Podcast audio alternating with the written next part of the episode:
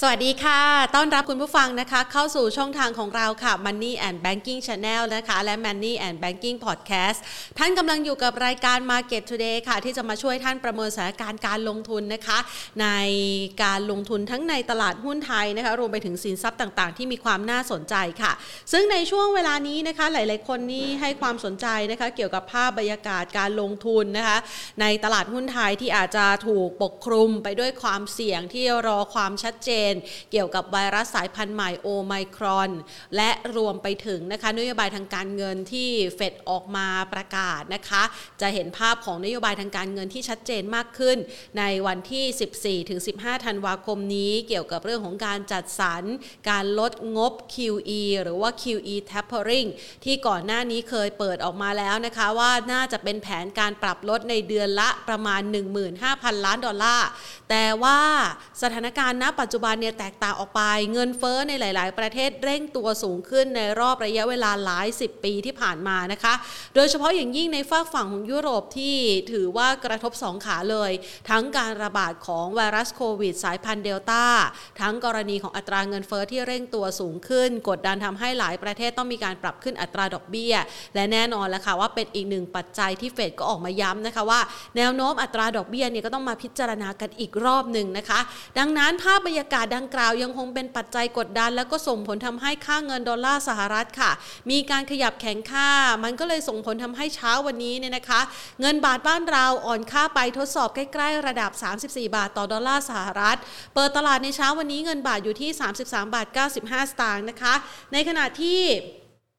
เรามามองนะคะภาพบรรยากาศการลงทุนเนี่ยเราจะเห็นภาพนะคะของความเคลื่อนไหวที่อาจจะต้องประเมินสถานการณ์นะคะในรายกลุ่มรายตัวนะคะที่มีความน่าสนใจ มีราคาที่ปรับลดลงมาฉวยจังหวะโอกาสนี้นะคะในการที่จะเข้าไปทำกำไรกำไรกันนะคะ แต่ว่าส่วนหนึ่งเนี่ยก็ยังมี มุมมองที่ค่อนข้างระมัดระวังต่อสถานการณ์ดังกล่าว เนื่องจากว่าความชัดเจนเกี่ยวกับเรื่องของความร้ายแรงของโอไมครอนเนี่ยยังไม่ชัด ก็ไม่อยากจะให้นักลงทุนนั้นเสี่ยงในการที่จะเข้าไปช็อปหุ้นในช่วงเวลานี้นะคะ เดี๋ยวเราจะมาประเมินสถานการณ์เหล่านั้นกันนะคะ ว่าในมุมมองของนักวิเคราะห์นะคะวันนี้เนี่ยเราจะคุยกันนะคะ จะมองภาพของการลงทุนยังไงบ้าง แต่ก่อนอื่นค่ะเรามาดูนะคะ 10 อันดับหลักทรัพย์ที่มีมูลค่าการซื้อขายสูงสุดในวันนี้นะคะ เราจะเห็นว่ามีหุ้นน้องใหม่ช่วงนี้หุ้นน้องใหม่ที่เป็นที่พึ่งของนักลงทุนนะ คือราคาขยับได้ค่อนข้างหวือหวาเลยทีเดียวนะคะ HL ค่ะสำหรับเช้าวันนี้นะคะ ได้รับการตอบรับที่ดีขยับเพิ่มขึ้น 52%นะคะ Health Lead Public Company นะคะ ตัวนี้ขยับเพิ่มขึ้นมายืนอยู่ที่ 14บาท90 สตางค์นะคะ แรงส่งค่อนข้างดีเลยทีเดียว ในขณะที่ อันดับถัดๆลงมานะคะ K-Bank ค่ะ ปรับลดลงยืนอยู่ในแดนลบ ปตทนะคะ ทรงตัวอยู่ในแดนลบเช่นกันนะคะ สบายเป็นอันดับที่ 4 นะคะ RCL นะคะ ขยับเพิ่มขึ้น วันนี้หุ้นกลุ่มเดินเรือก็กลับมาวิ่งทะยานได้อีกครั้งนะคะ ส่วนอันดับที่ 5 นะคะ เป็น RCL อันดับที่ 6 เป็น SCB นะคะ ขยับลดลง วันนี้มีการประกาศราคาเพิ่มทุนนะคะของตัวแมคโครด้วยนะคะกำหนดราคาเพิ่มทุนนะคะอยู่ที่ 43 บาท 50 สตางค์นะคะ เป็นการกำหนดนะคะ ราคานี้สำหรับผู้ที่ได้รับการจัดสรรหุ้นแบบเฉพาะเจาะจง หรือว่า PO นั่นเองนะคะ คนที่ได้จัดสรรหุ้นเพิ่มทุนที่มีสิทธิ์ในการซื้อครั้งนี้ก็คือคนที่ถือหุ้น CPO CPF และก็ Macro นะคะ สามารถจองซื้อกันได้วันพรุ่งนี้เป็นต้นไปนะคะ และนอกเหนือจากนี้ ธนาคารกรุงเทพทรงตัวค่ะแอดวานราคาทรงตัวเช่นกันส่วน KCE นะคะ หลังจากช่วงที่ผ่านมาปรับขยับเพิ่มขึ้นมาค่อนข้างแรงก็วันนี้ก็ราคาทรงตัวนะคะเอามาประเมินสถานการณ์กันนะคะว่า แนวโน้มของการลงทุนในช่วงเวลานี้นะคะ เราจะประเมินจากปัจจัยอะไร คือ จะบอกว่าภาพของความผันผวนนะคะ ในช่วงเวลานี้อาจจะประเมินหาปัจจัยบวกปัจจัยลบในช่วงฝุ่นตลบเนี่ยอาจจะหาได้ยากแต่เชื่อว่าหลายๆคนเนี่ยจับจับจ้องจ้องนะ เพราะว่าตกรถไปในรอบที่ผ่านมานะคะ อยากจะมีโอกาสเก็บหุ้นดีราคาถูกในช่วงเวลานี้กันนะคะ ก็ตั้งหัวข้อเอาไว้นะคะเพื่อที่จะสอบถามนะคะ นักวิเคราะห์กับเราด้วยนะคะ ในวันนี้นะคะ ก่อนอื่นขอขอบพระคุณค่ะ ผู้สนับสนุนของเรานะคะ กลุ่ม True Corporation ค่ะ ยุคนี้ต้อง True 5G เครือข่ายอันดับ 1 5 ปีซ้อนจาก n p e r f นะคะ มาดูกันนะคะสำหรับภาพของการลงทุนนะคะวันนี้ที่บอกว่าเราจะมาหาภาพบรรยากาศการลงทุนในช่วงฝุ่นตลบกันนะคะวิกฤตโอไมครอนจะจัดทับหุ้นสตรองเข้าพอร์ตได้อย่างไรนะคะ เราจะไปพูดคุยกับคุณพาราดอนเตียระณะปราโมทนะคะ ผู้ช่วยผู้อำนวยการสายงานวิจัยบริษัทหลักทรัพย์เอเชียพลัสค่ะ สวัสดีค่ะ คุณพาราดอนค่ะ ครับ สวัสดีครับ ค่ะ มาวันนี้เนี่ยนะคะ เราจะเห็นว่าตลาดของ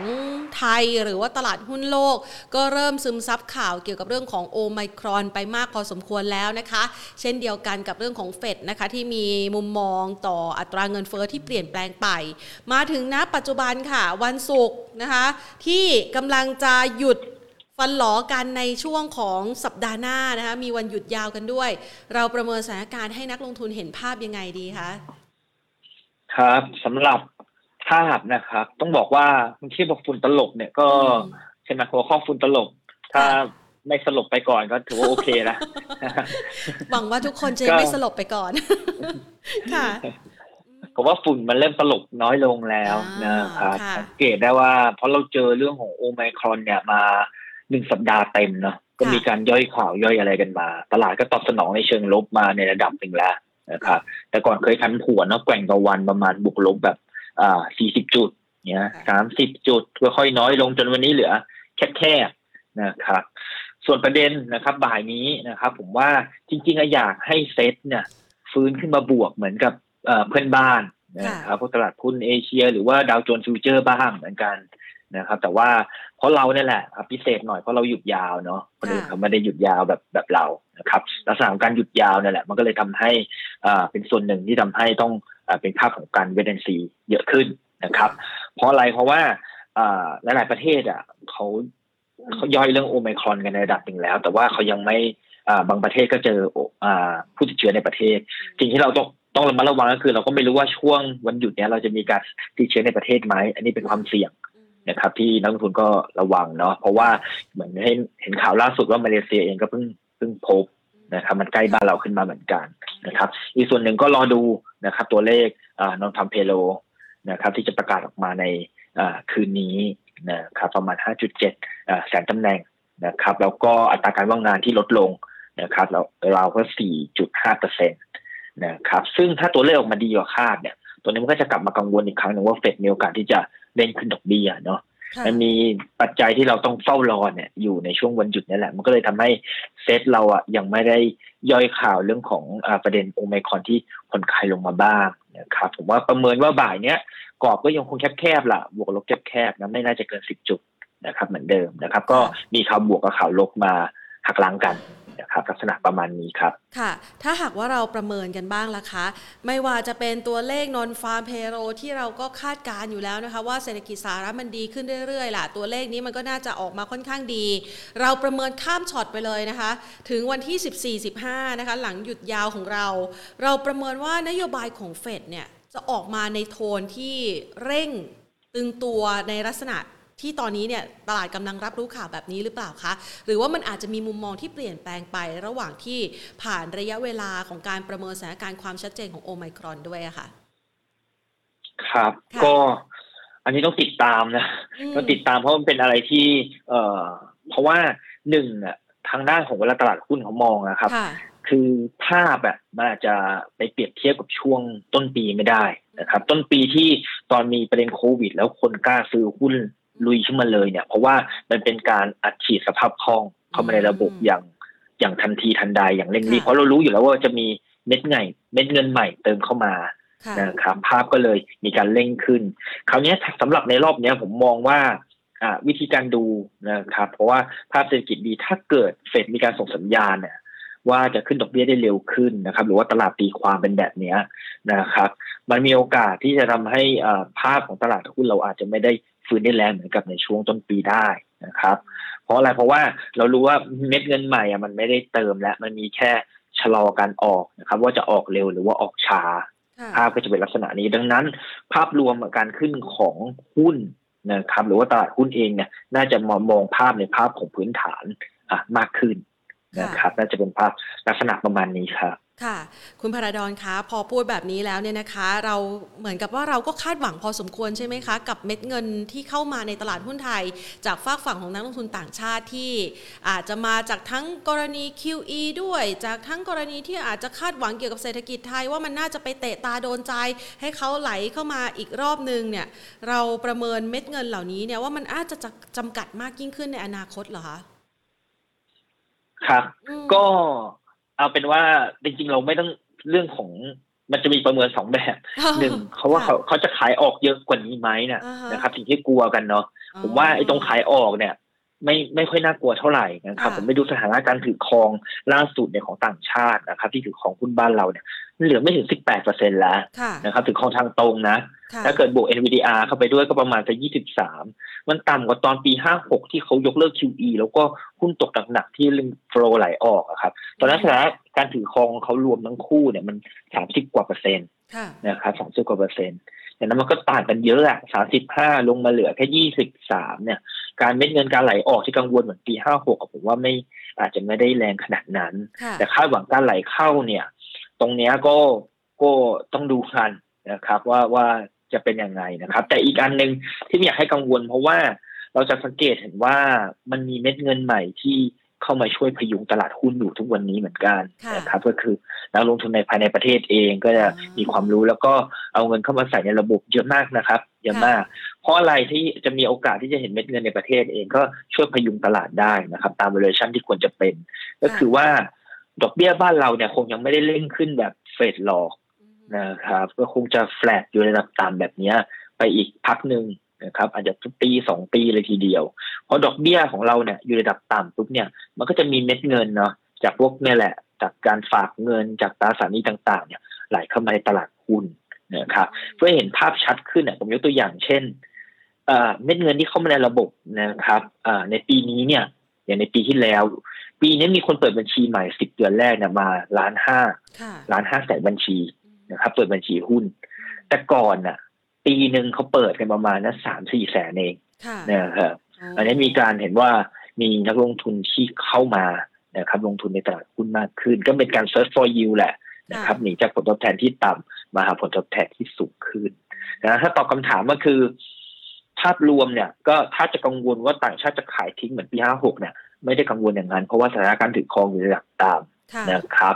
ขณะที่เม็ดเงินในประเทศเนี่ยก็ยังมีระดับในการที่จะคอยหนุนตลาดหุ้นบ้านเราอยู่ แต่ทั้งนี้ทั้งนั้นก็น่าจะขึ้นอยู่กับเวลาชันเป็นส่วนสำคัญมากขึ้นนะครับแทนที่จะแบบโอ้รู้ว่าจะมีเม็ดเงินเติมต้องเก็งกำไรหุ้นตัวนี้ไปแน่นอนอะไรอย่างนี้ก็จะต้องระมัดระวังมากขึ้นเฉยๆครับนะคะ งั้นช่วยแปลค่าเงินบาทที่อ่อนค่าในช่วงเวลานี้ มันจะมีผลกระทบต่อตลาดหุ้นไทยยังไงบ้างไหมคะ ครับ ก็ รวมต่างอ่าค่าเงินบาทนะครับ ตอนนี้ก็ขึ้นเร็วค่ะ ขึ้นไปก็ก็ตามความกังวลเนี่ยแหละครับที่จะรอดูนนฟาร์มเพโลกันในคืนนี้แหละ ว่าจะเป็นยังไงการส่งสัญญาณเฟดว่าถ้าเกิดมีการเร่งขึ้นดอกเบี้ยนั่นแหละก็จะเป็นโอกาสที่อ่าเป็นที่ทำให้ดอกเบี้ยดอลลาร์แข็งค่านะค่าเงินบาทก็ยังมีโอกาสที่จะอ่อนค่าต่ออยู่นะครับเทนเงินบาทก็ยังเป็นแนวโน้มอ่อนค่า ถ้าเกิดสภาพคล่องในระบบเนี่ยมันมีการทยอยลดลง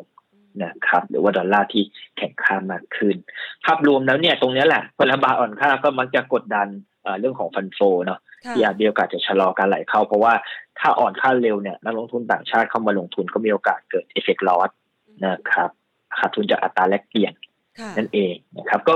เป็นอะไรที่เอ่อถือว่ากระทบต่อตลาดหุ้นไทยบ้างนะครับ ในบางส่วนแต่แล้วก็ตามมันไม่ได้กระทบทุกตัวนะก็ยังมีหุ้นที่ได้ประโยชน์จากบาอ่อนค่าด้วยเช่นเดียวกัน นะครับดังนั้นเทรนแนวโน้มบาทก็ยังมีแนวโน้มที่จะอ่อนค่าอยู่เนาะแต่ผมก็ไม่คิดว่าจะขึ้นวันสามสิบสี่เร็วขนาดนี้เหมือนกันนะครับแล้วมันจะเป็นอันนี้ส่งให้หุ้นกลุ่มไหนบ้างคะ คือวันนี้เนี่ยถ้าเราไปตรวจสอบดูนะคะสิบอันดับแรกก็อาจจะไม่ได้มีหุ้นที่หวือหวา เพราะว่ากลุ่มส่งออกสักเท่าไหร่นะคะเราประเมินอันนี้ส่งที่จะเข้าไป แล้วก็สามารถที่จะเก็งกำไรในช่วงบาทอ่อนค่าเนี่ยกับหุ้นกลุ่มไหนได้บ้างคะ ครับ ก็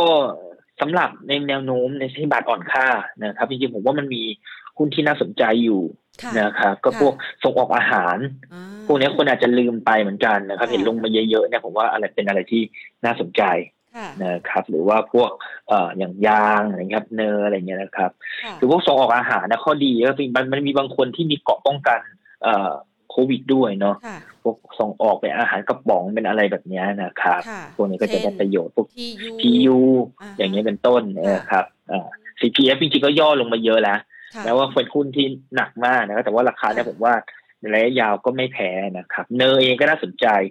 นะครับ เนอก็เป็นส่งออกยางนะครับพูดถึง CPF นี่หลาย ๆ คนอ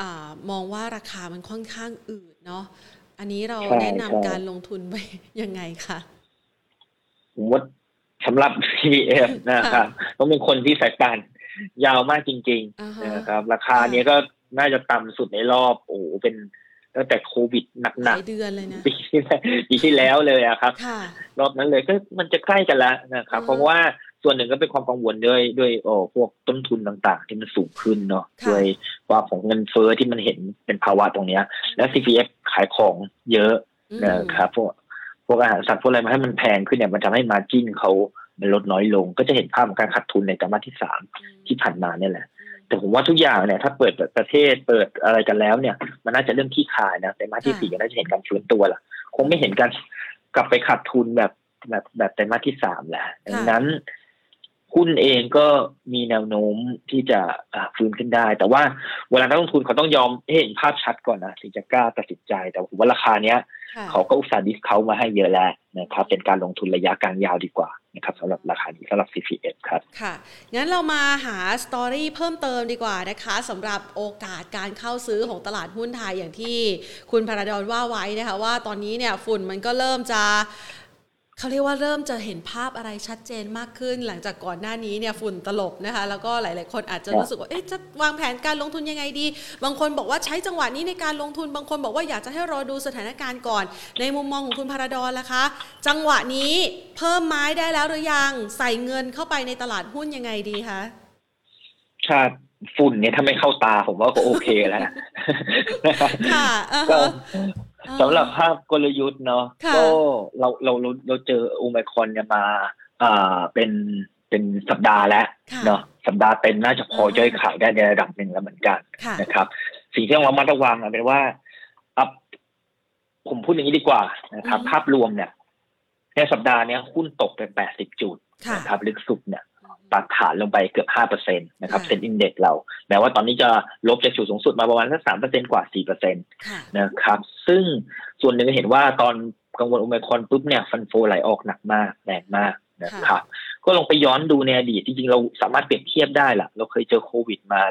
สามสี่รอบแล้วนะครับ ทุกๆ ครั้งเนี่ย เวลาเจอโควิดนะครับ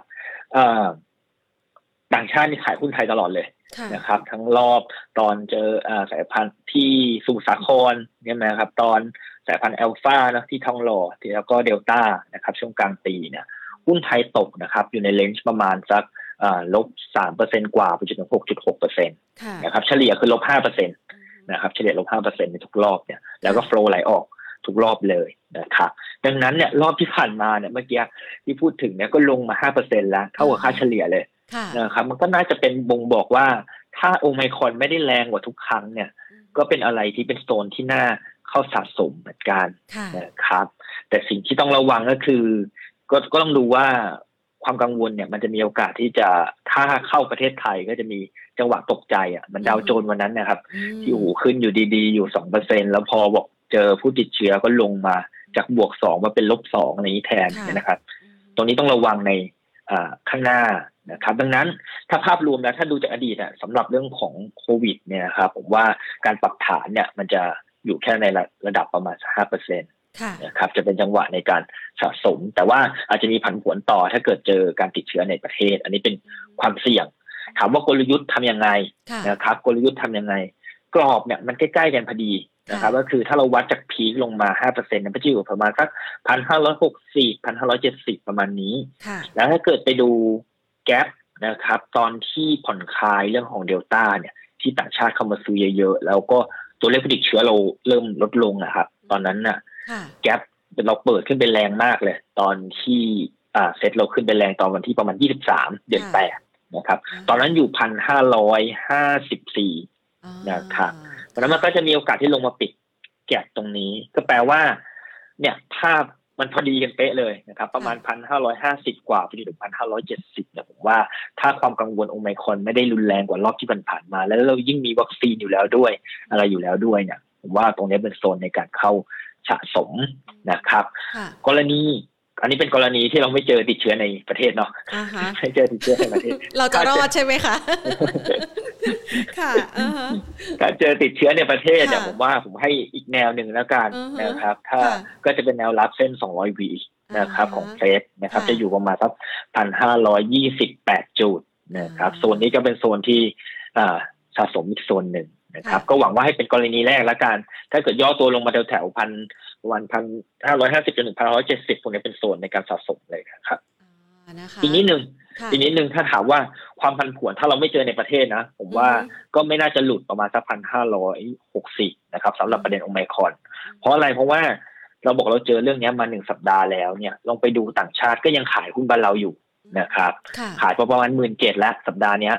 ขายมาหมื่นเจ็ดเนี่ยแต่ถ้าไปดูรายวันจริงๆเนี่ยเม็ดเงินของต่างชาตินะครับ มันขายน้อยลงเรื่อยๆ จากหกพันเหลือสามพันเหลือพันกว่าอย่างเมื่อวานก็เหลือแค่พันสี่นะครับ ขณะที่สถาบันเองนะครับสถาบันในประเทศเนี่ย ก็มีแนวโน้มที่จะกลับมาซื้อบ้างแล้วนะครับ ซื้อติดต่อมาสองวันเนาะอีกอันหนึ่งที่ผมหวังก็คืออยากเห็นเอ่อ S S F นะครับกับเอ่อ I M F เนี่ยน่าจะเข้ามาช่วงท้ายปีนะถ้าโอไมคอนไม่ยืดเยอะผมว่าน่าจะเห็นเงินตรงเนี้ยเข้ามาหนุนได้นะครับปีที่แล้วเราซื้อกันประมาณ 8,500 ล้านนะครับสำหรับก้อนนี้แต่ว่าเนี่ยอดีตเนี่ยตอนมี LTF เนี่ยเคยซื้อกัน ประมาณนักสามถึงสี่หมื่นล้านเลยนะเฉพาะแรงซื้อไม่ไม่นับแรงขายครับเพราะว่าแรงซื้อเนี่ยจะไปช่วงนั้นใครๆก็อยากจะมาถมในตลาดหุ้นไทย ช่วง LTF นะคะผมว่าปีนี้มันถ้าโอเมคอนไม่รุนแรงจริงอะก็มีโอกาสเยอะกว่าแปดพันห้าเพราะว่าปีที่แล้วเนี่ย เรายังไม่มีวัคซีนนะครับคราวนี้ทุกคนก็ตุ้มๆต่อมๆกันหมดเลย ก็ไม่ไม่เอาเงินไปฝากในกองทุนแล้วก็คือว่าสำรองเงินสดแล้ว นะครับไม่ประหยัดภาษีกันละในปีที่แล้ว มันก็เลยเม็ดเงินในการซื้อช่วงท้ายปีมันก็เลยน้อยไปหน่อย ก็เลยนี่แหละ ประเด็นก็คือถ้าไม่เจอโอไมคอนในประเทศเนี่ยผมเห็นฟันโฟเริ่มขายน้อยลงแล้วต่างชาตินะครับ แล้วก็สถาบันเริ่มกลับมาซื้อแล้วเราก็คาดหวังนะครับ แรงซื้อจาก S S F กับ R M F น่าจะช่วยหนุนได้ในช่วงท้ายปีครับ อืมนะคะ แต่จริงๆแล้วเนี่ยถ้าประเมินจากสถานการณ์ความน่าจะเป็นเราคงจะได้เจอแหละมั้ง เนาะ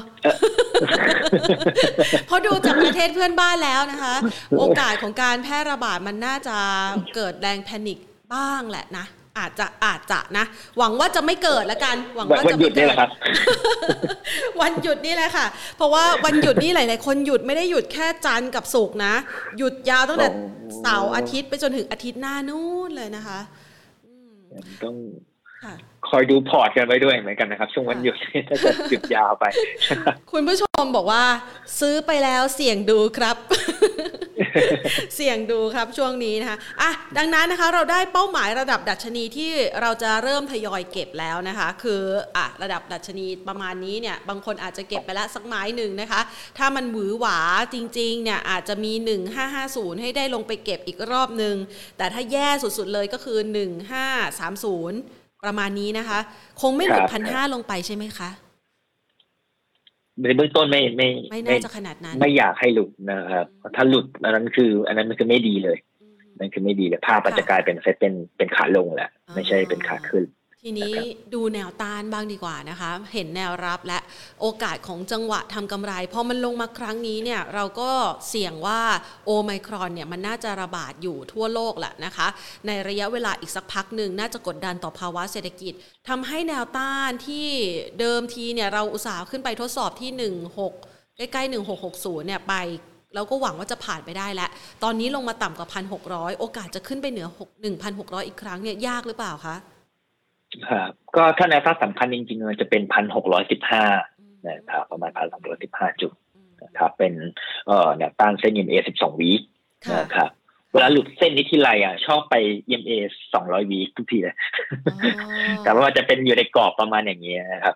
ก็เลยตอนนั้นก็ที่หลุดลงมานะครับพันหกร้อยสิบห้าตรงนั้นก็จะเป็นแนวต้านสำคัญแนวต้านแรกนะครับ ถ้าผ่านไปได้ก็ไปที่เดิมนะครับพันหกร้อยห้าสิบ ประมาณนั้นนะครับก็เปิดให้คุณผู้ชมดูเลยนะ แนวต้านแนวรับนะคะ ในเส้นที่เมื่อสักครู่นี้คุณพราดอนว่าไว้นะคะะมาดูต่อนะคะ ทีนี้พอได้แนวรับนะคะ แนวต้านไปเรียบร้อยแล้ว อยากจะวางแผนการลงทุนบ้าง จะแนะนำนักลงทุนในการที่จะเลือก shop หุ้น สั้นกลางยาวยังไงดีคะการเลือก shop หุ้นช่วงนี้นะครับ ก็ จริงๆอย่างแรกตอนคุณตลกเนี่ยต้องต้องเก็บเงินสดไว้บางส่วนบ้างแหละนะครับเพราะเป็นความเสี่ยงที่มันผันผวนมากเลยนะครับ ตอนช่วงก่อนหน้านี้ถ้าอยากแนะนำจริงๆอะเราเราคุยกันช้าไปเนาะตอน trading เนี่ยมันก็ไม่แนะนำให้ trade เลยอะมาเป็นแบบว่ามีข่าวบวกตอนเช้าฟื้นขึ้นไปอยู่มีข่าวลบตอนบ่าย แล้วก็ลงแรงโอ้อย่างเงี้ย เหนื่อยกันมาก น่าจะเป็นสัปดาห์ที่เหนื่อยมากนะครับ แต่ว่าตรงนี้เราก็เห็นว่าฝุ่นมันเบาๆลงแล้วนะครับ แต่ว่า ผมใช้คำนี้แล้วกันนั่นคือ ผมว่าไม่น่าจะ panic แล้วนะครับถ้าไม่เข้าไทยนะไม่น่าจะ panic แล้ว แต่ว่าก็ยังมีความผันผวนเพราะจะต้องติดตามเรื่องของโอเมคอนอย่างใกล้ชิดอยู่นะครับ ส่วนกลยุทธ์หุ้นก็เลือกมาให้มีความหลากหลายแล้วกันแต่น้อยก็เลือกหุ้นที่เอ่อลงมาลึกหน่อย แล้วก็มีปัจจัยบวกเฉพาะตัวเนี่ย ผมว่าค่อนข้างที่จะแข็งแรงนะครับอย่างเช่นในระยะสั้น นะครับในระยะสั้นเนี่ยสิ่งที่เรากังวลกันก็คือเอ่อค่าเงินบาทที่มันมีแนวโน้มที่จะเบรกอ่าสามสิบสี่ขึ้นไปเนาะนะครับเราก็เลือกหุ้นที่ได้ประโยชน์จากบาทอ่อนเมื่อกี้คุยกันแล้วล่ะนะครับก็คือหุ้นอย่างทียูนะครับทียูเนี่ยได้ประโยชน์บาทอ่อนค่าแน่นอนนะครับ เพราะเป็นหุ้นผุนส่งออก แล้วก็โควิดที่ระบาดเยอะๆในยุโรปเนี่ยที่ยูเองเขาก็ส่งออกไปในฝั่งของยุโรปเยอะนะครับสามสิบเปอร์เซ็นตนะครับ แล้วก็อ่าตอนนี้คอมผมดับไปแล้ว ผมเลยตึ้งไปแป๊บนึงอยู่ ว่าทำยังไงอาจจะตีกราฟเออเอาเป็นว่าซียูก่อนแล้วกันเดี๋ยวจะพยายามแก้ไขไปด้วย เอ็นดูคอมจังเลยแหมมาดับตอนช่วงเวลาที่กำลังจะแนะนำคอมดับไปแล้วนะครับ เดี๋ยวไปพยายามแก้ด้วย ก็คือทียูเนี่ยอ่าพอส่งออกไปยุโรป เยอะนะครับ แล้วก็สิ่งที่เขาส่งออกไปเพราะยุโรปเจอโควิดแบบนี้เยอะๆเนี่ยเขาก็จะต้องอมีการล็อกดาวน์เป็นชุกผสมอาหารพวกอาหารกระป๋องเนาะที่ยูเองก็ขายอาหารกระป๋องเหมือนกันดังนั้นก็มีเกาะป้องกันโควิด ซึ่งผมไปดูในทุกรอบที่ที่เล่าให้ฟังเนี่ยสามสี่รอบที่ผ่านมานะครับ ตอนที่เซ็ตตกหนักๆเนี่ยที่ยูไม่ได้ลงด้วยนะครับช่วงที่กังวลโควิดเนี่ยที่ยูเองก็ถือว่าแข็งแรงนะครับ ก็มีเกาะป้องกันโควิดด้วย แล้วก็บาดอ่อน ก็ได้ประโยชน์ด้วยนะครับ ขณะที่แนวโน้มการเติบโตในปีหน้าเนี่ยก็ยังโตได้โตได้อยู่นะครับแม้ว่าจะไม่ได้ร้อนแรงเท่าไหร่เหมือนกับปีนี้นะครับ ขณะที่มาดู valuation เองเนี่ย PE ก็ก็ถูกนะประมาณสักสิบสองเท่านะครับแล้วก็ปันผลประมาณสี่เปอร์เซ็นจริง ๆ ซื้อหุ้นส่วนใหญ่หุ้นปันผลสูงเนี่ยมักก็จะขึ้นได้ดีในช่วงเอ่อต้นต้นปีด้วยนะครับดังนั้น PU ผมว่าก็น่าจะเป็นหุ้นระยะสั้นกลางนะสั้นกลางก็คือมีเกาะป้องกันโควิด นะครับ ต่อให้ไม่มีโควิดเข้ามาอะไรยังไงเขาก็ยังแข็งแรงพื้นฐานก็ยังดีได้ประโยชน์ปันปอดด้วย แล้วก็ปันผลสูงก็จะเป็นลักษณะประมาณนี้นะครับสำหรับตัวแรกนะครับ PU ตัวที่สองนะครับ พูดโดยไม่ต้องดูคอมนะฮะตัวตัวที่สองนะครับ ก็เป็นอ่า AOT นะครับ AOT เหตุผลนะครับ คนบอก เนี่ยแหละฝุ่นตลบทำไมถึงได้เลือก AOT ขึ้นมานะครับ ก็มาดูเนี่ยว่าเราเขาบอกว่าโอไมคอนเนี่ยเริ่มที่จะดูดีขึ้นนะครับเราเห็นเรารับรู้ข่าวไปหมดแล้ว แล้วก็ในวันนี้เองเนี่ยทางด้านของหลาย ๆ ประเทศนะครับ ทั้งหลาย ๆ สำนักเลยนะครับ WHO UN เองก็บอกว่าการที่ล็อกดาวน์ปิดประเทศแบบนี้ไม่อาจจะไม่ได้หนทางที่ดี นะครับพอพูดเตือนแบบนี้ปุ๊บเนี่ยหลายๆประเทศเริ่มผ่อนคลายแล้วญี่ปุ่นนี่เปิดประเทศเลยนะครับผมก็เริ่มเห็นความผ่อนคลายคือไม่ได้กลับไปล็อกดาวน์รุนแรงเหมือนกับในอดีตนะครับดังนั้นเองเนี่ยภาพของคุณเปิดเมืองผมก็หวังว่ามันมีโอกาสที่จะทยอยฟื้น แล้วคราวนี้ก็บอกว่า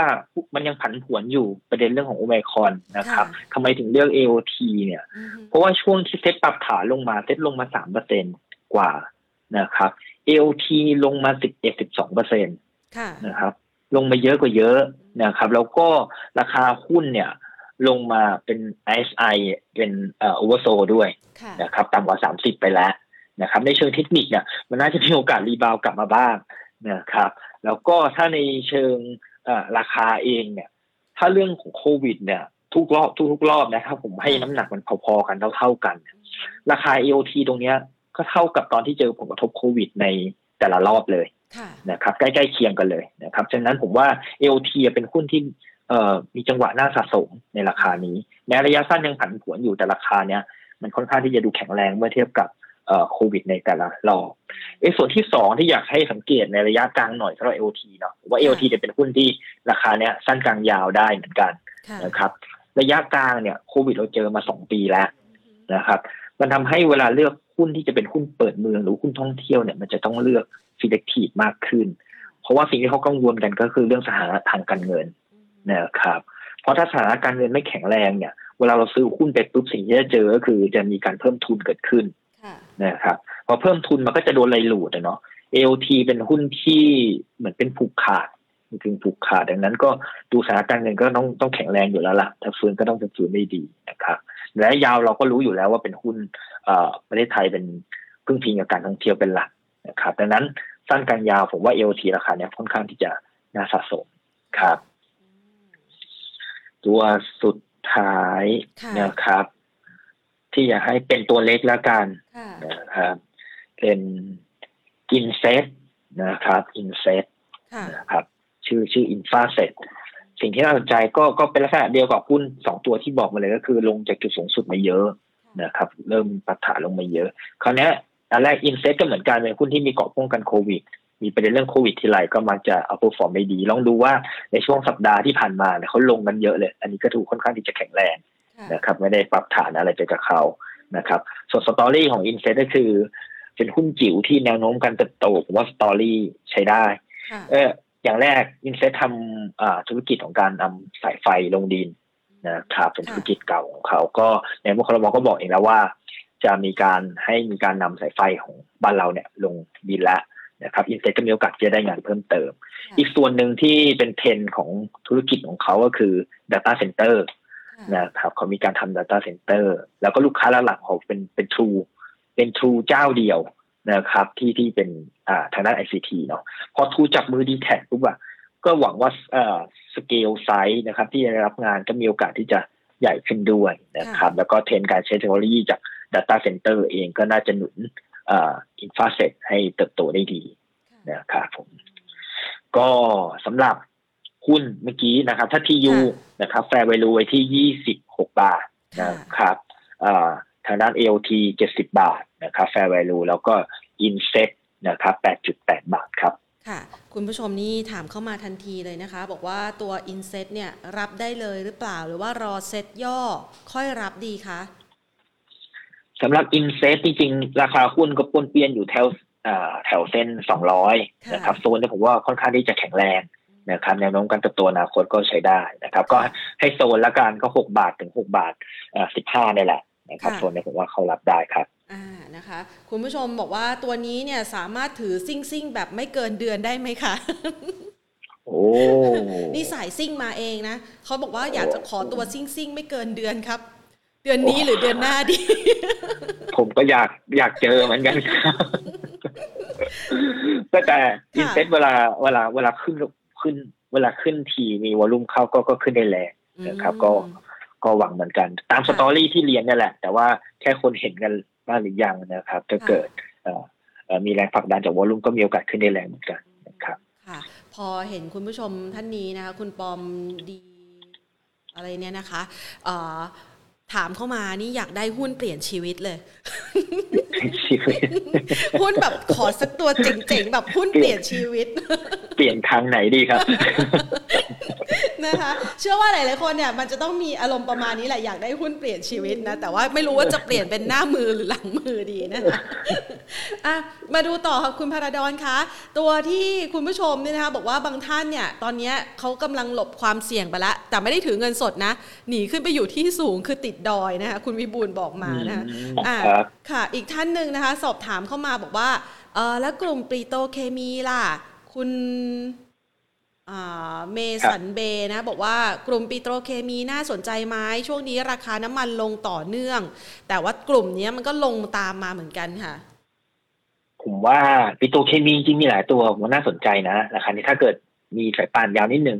ประมาณถึงกลางยาวอะเพราะว่าพวกปิโตรเคมีชอบขึ้นได้ดีช่วงต้นปีนะครับช่วงช่วงครึ่งปีแรก แล้วราคาอุตสาห์ย่อมาให้ช่วงท้ายๆปีแบบเนี้ยค่ะเกือบทั้งนั้นเลยนะผมว่าเป็นอะไรที่ที่ ที่น่าสนใจนะครับ ถ้าแนะนำเนี่ย ผมเป็นเอ่อเลือกเป็นตัวแรกเป็นไทยออยล์แล้วกันค่ะนะครับ ช่วงเกิดโควิดขึ้นมาเนี่ย ไทยออยล์อะ ก็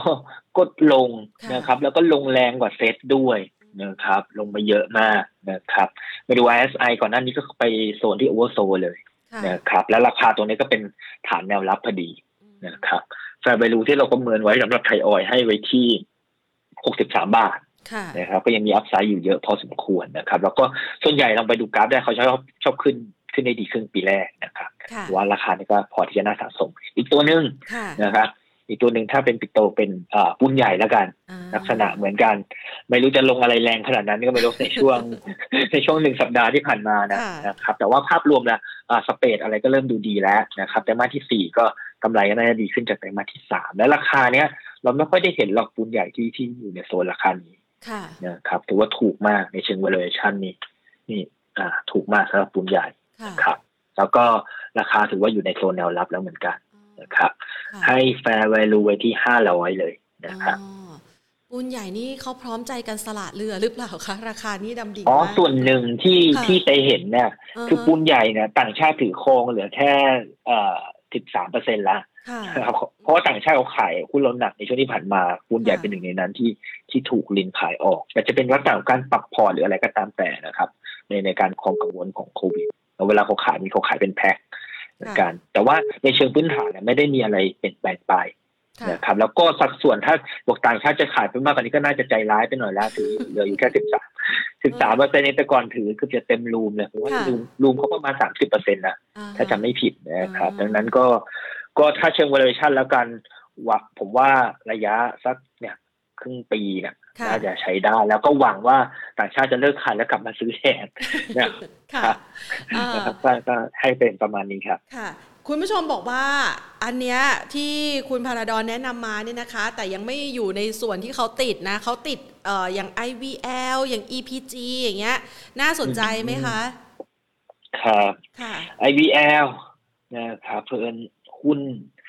เอ่อตอนนี้คอมเปิดได้ใช่ไหมเครียคะดเปิดผม ผมพูดไปแล้วเปิดกลับมาอ่าโอเคค่ะครับ IVL นะครับ ถ้าให้ดีนะครับ ก็ก็รอนิดนึงนะครับ ถ้าค่ะมีอยู่ก็ก็ทนรอถือรอนิดนึงนะครับอ่าถ้าเกิดเขากลับขึ้นไปเหนือเส้น200ผมว่าค่อนข้างที่จะแข็งแรงแล้ว ย่อตัวลงมาเยอะเหมือนกันย่อตัวลงมาเยอะราคาได้ใช้ได้แล้ว แต่อยากให้เทคนิค confirm อีกนิดนึงก็คือยืนเหนือ40บาทผมว่า ตามซื้อตามซื้อได้ค่ะนะครับอาจจะงงๆนิดนึงทำไมไม่ให้ซื้อถูกทำไมให้ซื้อแพง คืออยากให้มัน confirm ขาขึ้นก่อน ครับครับใช่ประมาณนั้น ก็ถือว่าย่อลงมาเยอะแล้วล่ะ ลงมาจาก 47 บาทอะไรเงี้ยค่ะนะครับ ก็ก็ราคาเริ่มใช้ได้ เพราะว่า IVL เองเราก็ เดี๋ยวผมขอดู fair value แป๊บหนึ่งนะครับ fair value IVL ของเราก็ให้ไว้ที่เอ่อ52 บาทครับอ๋อ นะคะดูดีเลยทีเดียวนี่ต่ำกว่า 40 บาทตรงนี้นะคะครับค่ะ EPG ล่ะคะ EPG นะครับ ก็ได้ประโยชน์จากบาทออนนะครับผมนะครับ แล้วก็แต่หุ้นเนี่ยค่อนข้างที่จะอ่าทางด้านของราคานะ ไม่ค่อยขยับไปไหนสักเท่าไหร่อยู่ในกรอบแคบๆมาตลอดเลยนะครับค่ะแต่ว่าผมว่าราคานี้ก็ค่อนข้างที่จะใช้ได้นะครับ เดี๋ยวนะผมขออนุญาตดู แป๊บนึงนะครับ ค่ะนะครับ EPG นะครับค่ะแต่ว่า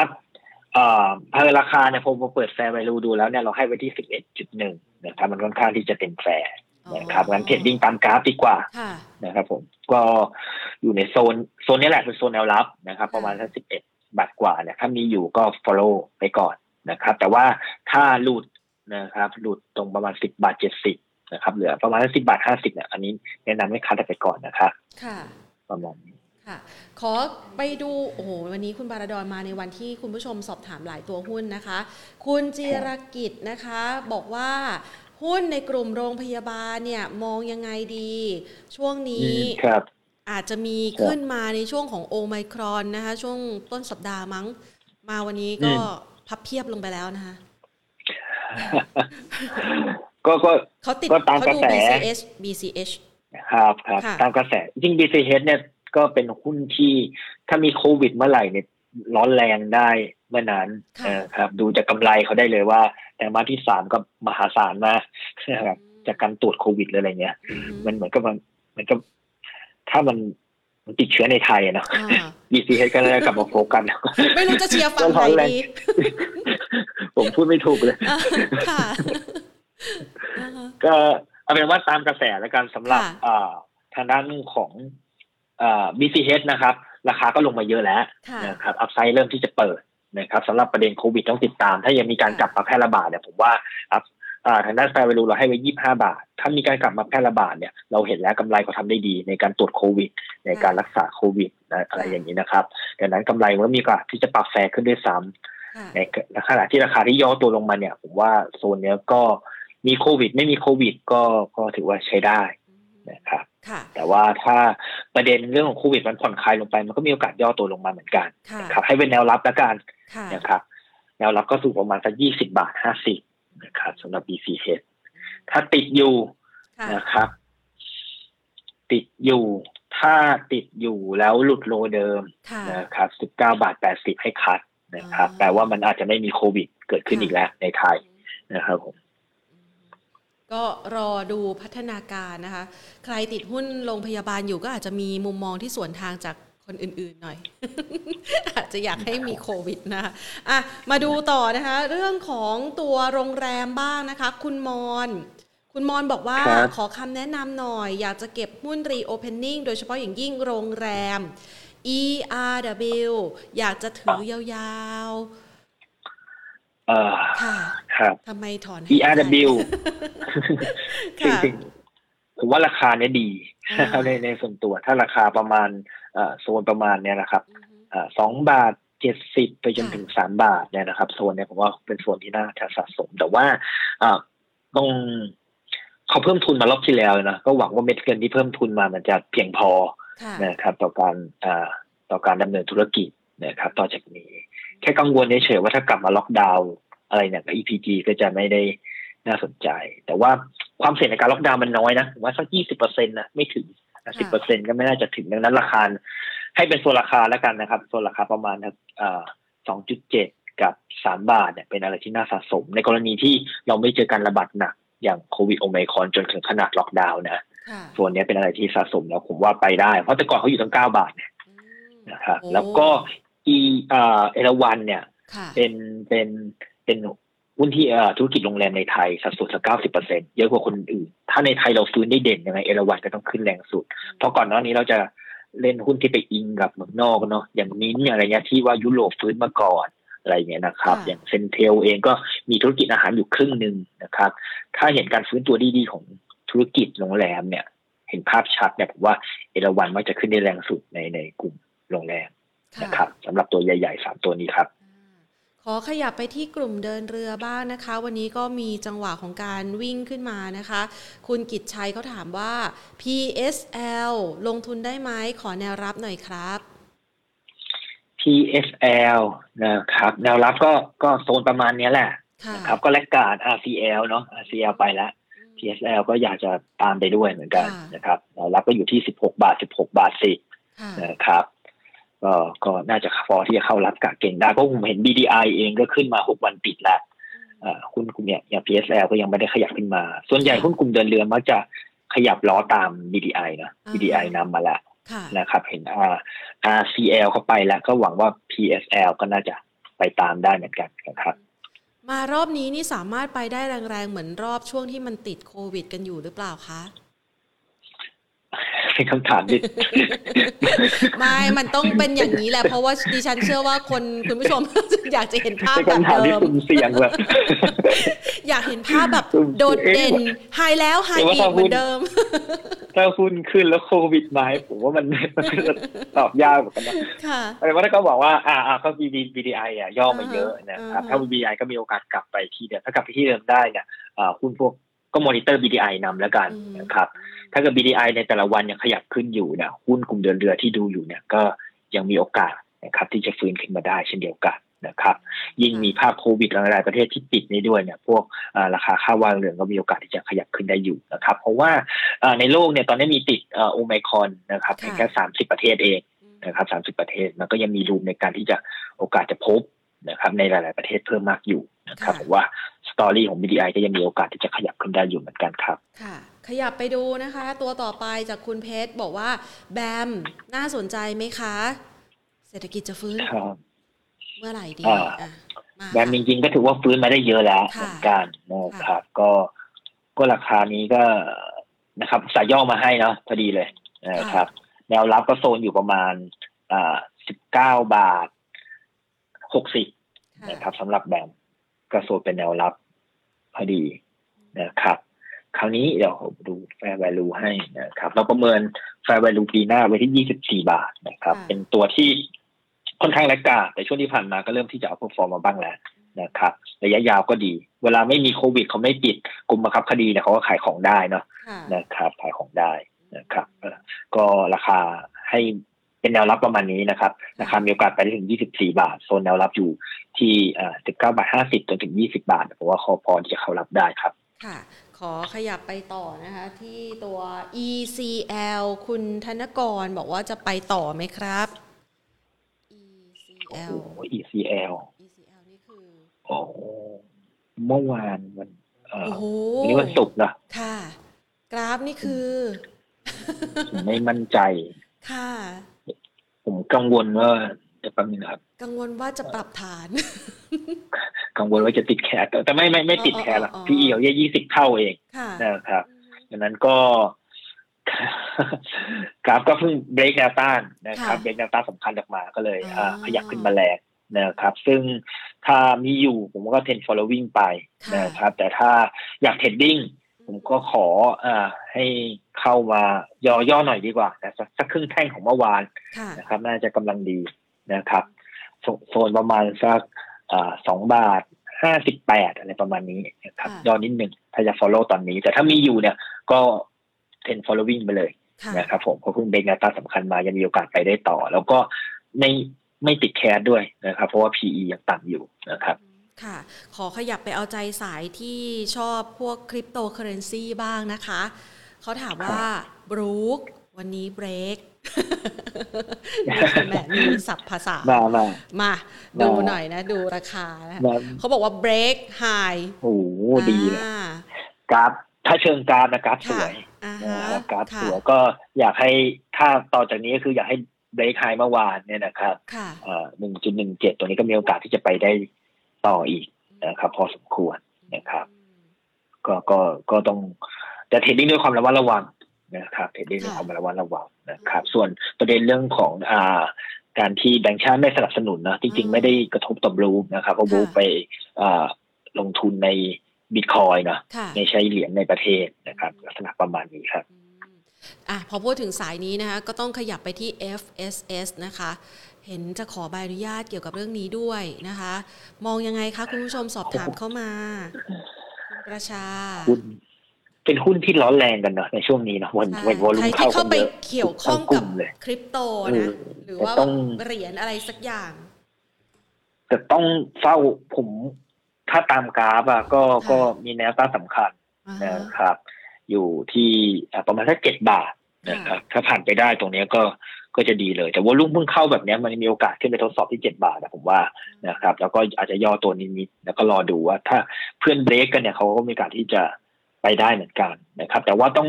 ต้องติดตามอย่างใกล้ชิดนะครับ เพราะถ้าผิดทางหรือว่าย่อตัวลงมาต้องอาจจะต้องสต็อปหรือว่าคัดไปก่อนนะครับพวกนี้ผันผวนมากนะครับ หรือว่า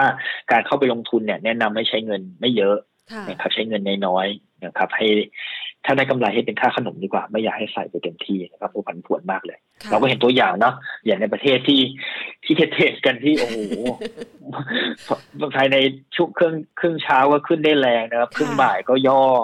ย่อได้ได้แรงเหมือนกันอย่างนี้เป็นต้นนะครับอยากให้เห็นเป็นตัวอย่างว่าอ่าผมว่า trading ได้แต่ว่าอยากให้อ่า trading ด้วยความระมัดระวังนะครับแนวนี้แหละค่ะ คือคล้ายๆ กับหุ้นเปลี่ยนชีวิตเออนะถ้าหากว่าให้คำแนะนำนะคะสำหรับกระแสที่มาแรงในคริปโตเคอเรนซีช่วงนี้ หรือว่าใครที่อาจจะออกสกุลเงินนะคะ ที่อาจจะออกเหรียญเป็นของตัวเองนะคะ กระแสนี้เนี่ยกับตลาดหุ้นไทยเราแนะนำนักลงทุนยังไงบ้างคะ แถมตอนนี้กรตธนาคารแห่งประเทศไทยก็เริ่มออกมาใส่ใจในเรื่องนี้มากขึ้นด้วยนะคะผมว่าเป็นแนวของการเก็งกำไรแน่นอนนะครับ เพราะว่าเรายังไม่เห็นภาพในการใช้จ่ายหรือภาพที่ชัดเจนนะครับสำหรับใช้ในแต่ละเหรียญเนาะเราก็ไม่รู้ว่าใครทำจริงทำจังสักเท่าไหร่นะครับ แล้วก็ในบริษัทจดทะเบียนที่ทำเหรียญขึ้นมาเนี่ยที่เอามาใช้จ่ายเนี่ยนะครับ ก็ยังไม่ได้มีคนเขาไปใช้เป็นรายได้หลัก นะครับของของเมื่อเทียบกับเงินสดอยู่นะครับ ตรงนี้ต้องคอยติดตามพัฒนาการนะครับว่ามีความเอาจริงเอาจังกันแค่ไหนอะไรอย่างนี้นะครับ ก็เป็นการเทรดดิ้งแหละเวลามีกระแสก็ขึ้นในร้อนแรง แต่ว่าก็ต้องระมัดระวังด้วยนะครับ จะใช้การกราฟเนี่ยดูกราฟประกอบในการตัดสินใจเอานะครับ แต่ก็ยังยังมุมมองเดิมนะครับ ไม่อยากให้ใส่เงินเยอะนะครับ ผมสังเกตมีหลายคนแบบตอนซื้อตอนแรกๆจะใช้เงินน้อยนะครับ แต่พอขึ้นไปเยอะแล้วจะคันที่จะใส่ไม้ใหญ่ ใส่ก้อนใหญ่ผมไม่ ไม่อยากจะแนะนำให้เป็นแบบนั้นนะครับตอนที่มันได้กำไรน้อยๆ มันไม่สะใจไงนะพอราคามันขึ้นเราก็อยากจะถมเข้าไปให้ได้เยอะมากกว่าเดิมนะคะแต่ว่าลืมคำนวณความเสี่ยงตอนมันลงนะคะก็อาจจะต้องระมัดระวังนะคะ GPSC ค่ะ มองยังไงบ้างคะครับ GPSC นะครับก็ผมว่าย่อลงมาเยอะแล้วเหมือนกันนะครับราคาประมาณนี้ผมว่าก็เป็นแนวรับแล้วใช้ได้แล้วเหมือนกัน นะครับที่ประมาณสักเจ็ดสิบสองถึงเจ็ดสิบสามบาทนะครับสะสมเพื่อหวังผลระยะกลางยาวหน่อยนะครับ ประมาณประมาณนี้ครับค่ะ ราดล่ะคะมาในกลุ่มเดียวกัน โอ้โห ถ้า ถ้าเราผมเมื่อกี้เมื่อกี้ส่วนทางอะไรนะครับเหรียญกับกับธุรกิจมาแบบดีเฟนซีฟเลย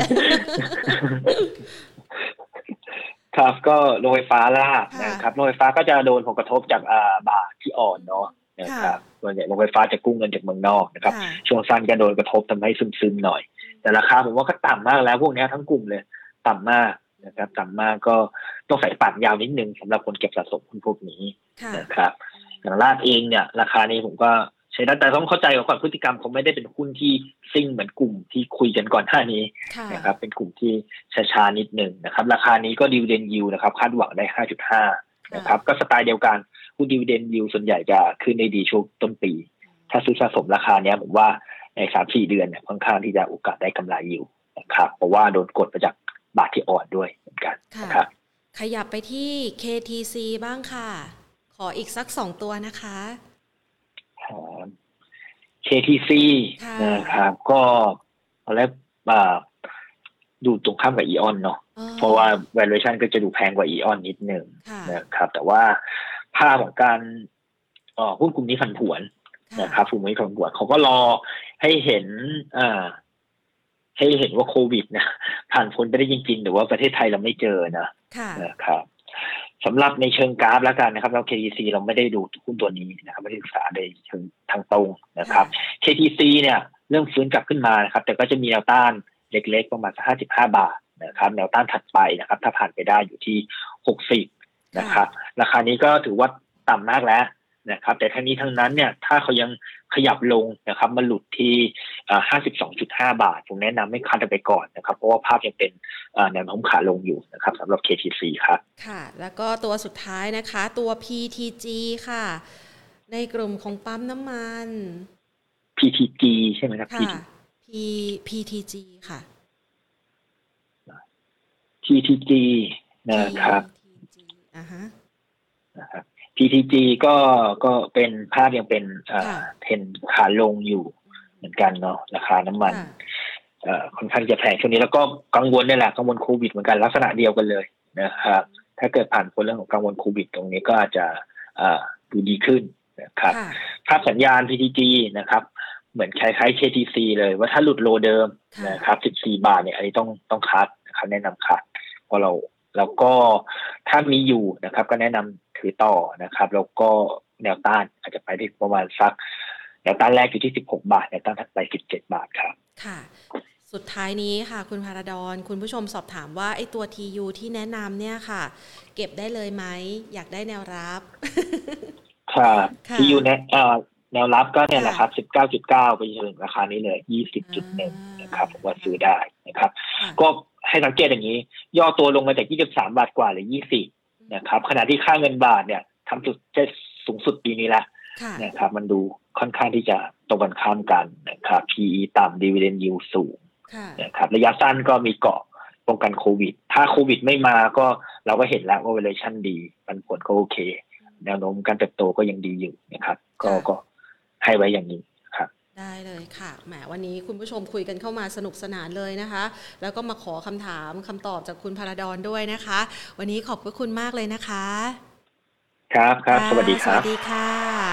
นะคะก็คุยกันนะคะ คุณพาราดอนก็แนะนำนะคะ มาหลายตัวเลยทีเดียวนะคะ โดยเฉพาะอย่างยิ่งตัวที่ลงมาลึกๆนะคะ ให้ตัวแนวรับแล้วก็ราคาเป้าหมายเอาไว้ ซึ่งให้มาเป็น 3 ตัวท็อปนะ เป็นสั้นกลางยาวนะคะ เป็นเล็ก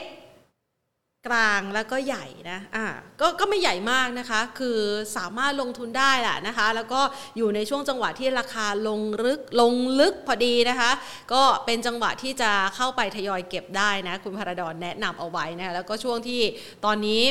ฝุ่นอาจจะเริ่มเห็นภาพชัดนะคะ หลังจากที่ตลบกันในช่วงของโควิดโอไมครอนนะคะ ตั้งแต่วันศุกร์เสาร์อาทิตย์จันทร์ที่ผ่านมานะคะ มาวันนี้เนี่ยเริ่มจะเสด็จน้ำในเรื่องนี้แต่ว่าต้องรอดูนะความชัดเจนในเรื่องของรายละเอียดต่าง ๆ ด้วยนะคะ วันนี้เชื่อว่า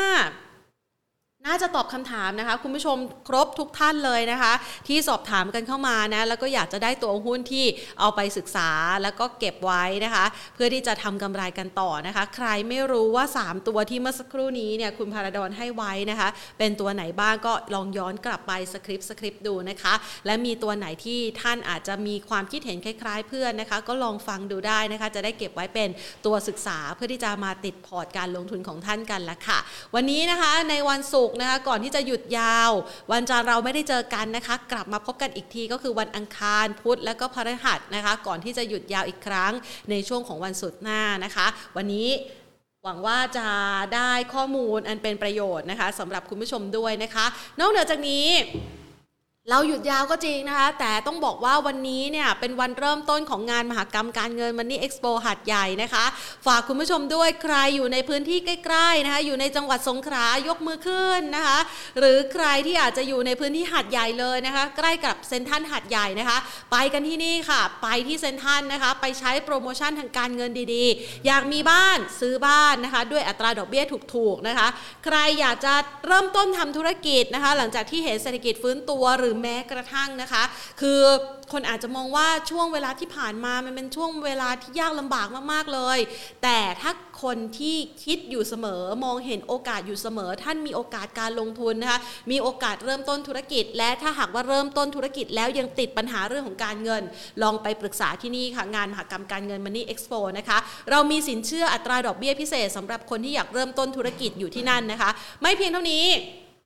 สำหรับคนที่มีปัญหาเหมือนกันนะคะ แต่ไม่ใช่ว่าไม่รู้ว่าจะเริ่มต้นยังไง หรือว่ากำลังจะทำธุรกิจแล้วขาดเงินนะคะ แต่ว่าท่านทำธุรกิจอยู่นะคะ สายป่านอาจจะขาดไปบ้างนะคะ ในช่วงระยะเวลาโควิด -19 ที่ผ่านมา แต่ว่าตอนนี้เศรษฐกิจไทยกำลังฟื้นตัวกำลังเปิดเมืองกำลังจะเปิดรับนักท่องเที่ยวกำลังจะกลับมาฟื้นตัวเนี่ยนะคะ ดังนั้นอยากจะได้เม็ดเงินเข้าไปเติมธุรกิจของท่านก็ไปที่งานนี้ค่ะไปพูดคุยกันนะคะปรึกษาเจ้าหน้าที่นะคะ เพื่อที่จะหาแนวทางที่ดีในการแก้ไขปัญหา แล้วก็หาสภาพคล่องอัตราดอกเบี้ยพิเศษไปฝากกันด้วย และแน่นอนนะคะสำหรับสายลงทุนอย่างเราๆท่านๆนะคะ ต้องไม่พลาดเลย งานสัมมนาที่จะมีขึ้นในวันเสาร์และก็วันอาทิตย์นี้นะคะ เราเจาะลึกกันทั้งในหุ้นไทย และก็หุ้นต่างประเทศเลยนะคะ มีโอกาสการลงทุนรออยู่ในช่วงเวลาอย่างนี้แหละค่ะ แต่ว่าหุ้นตัวไหนที่นักลงทุนนะคะ น่าจะนำไปพิจารณาจัดเข้าพอร์ตการลงทุน เดี๋ยวมาหาคำตอบกันนะคะในช่วงเวลาบ่ายสองครึ่งของวันเสาร์ก็คือวันพรุ่งนี้นะคะคุยกันเรื่องหุ้นไทย แล้วเวลาบ่ายสองครึ่งของวันอาทิตย์นะคะคุยกันเรื่องหุ้นต่างประเทศ เดี๋ยวนี้ พอร์ตหุ้นต่างประเทศนี่ไม่ไกลเกินเอื้อมแล้วนะคะ ท่านสามารถลงทุนนะคะในต่างประเทศได้ โดยที่คีย์พอร์ตเนี่ยคีย์ด้วยตัวเองเนี่ยดูราคาซื้อขายนะคะ แล้วก็บางคนบอกว่าชอบเทรดตอนกลางคืนสมาธิดีนะคะแต่ว่าตลาดหุ้นไทยมันปิดไง สามารถเทรดได้นะคะ ยังหุ้นต่างประเทศนะคะ จะมีโอกาสที่น่าสนใจยังไงเรานำเสนอแนวทางนั้นเอาไว้ให้ในวันอาทิตย์นะคะ ก็ฝากกันค่ะหัวข้อจัดกลยุทธ์ให้พร้อม รับปีทองหุ้นไทยปี 2565 ในวันเสาร์นะคะ และเจาะ theme megatrend มาแรงในปี 2022 ในวันอาทิตย์นะคะ มาคุยกันนะคะ เดี๋ยวแพนจะสอบถามนักวิเคราะห์ให้สำหรับใครหลาย ๆ คนที่อยากจะหาหุ้นดีๆ มาติดพอร์ตการลงทุนกันแล้วค่ะ เอาละค่ะ วันนี้หมดเวลาลงแล้วนะคะ ลากันไปก่อน สวัสดีค่ะ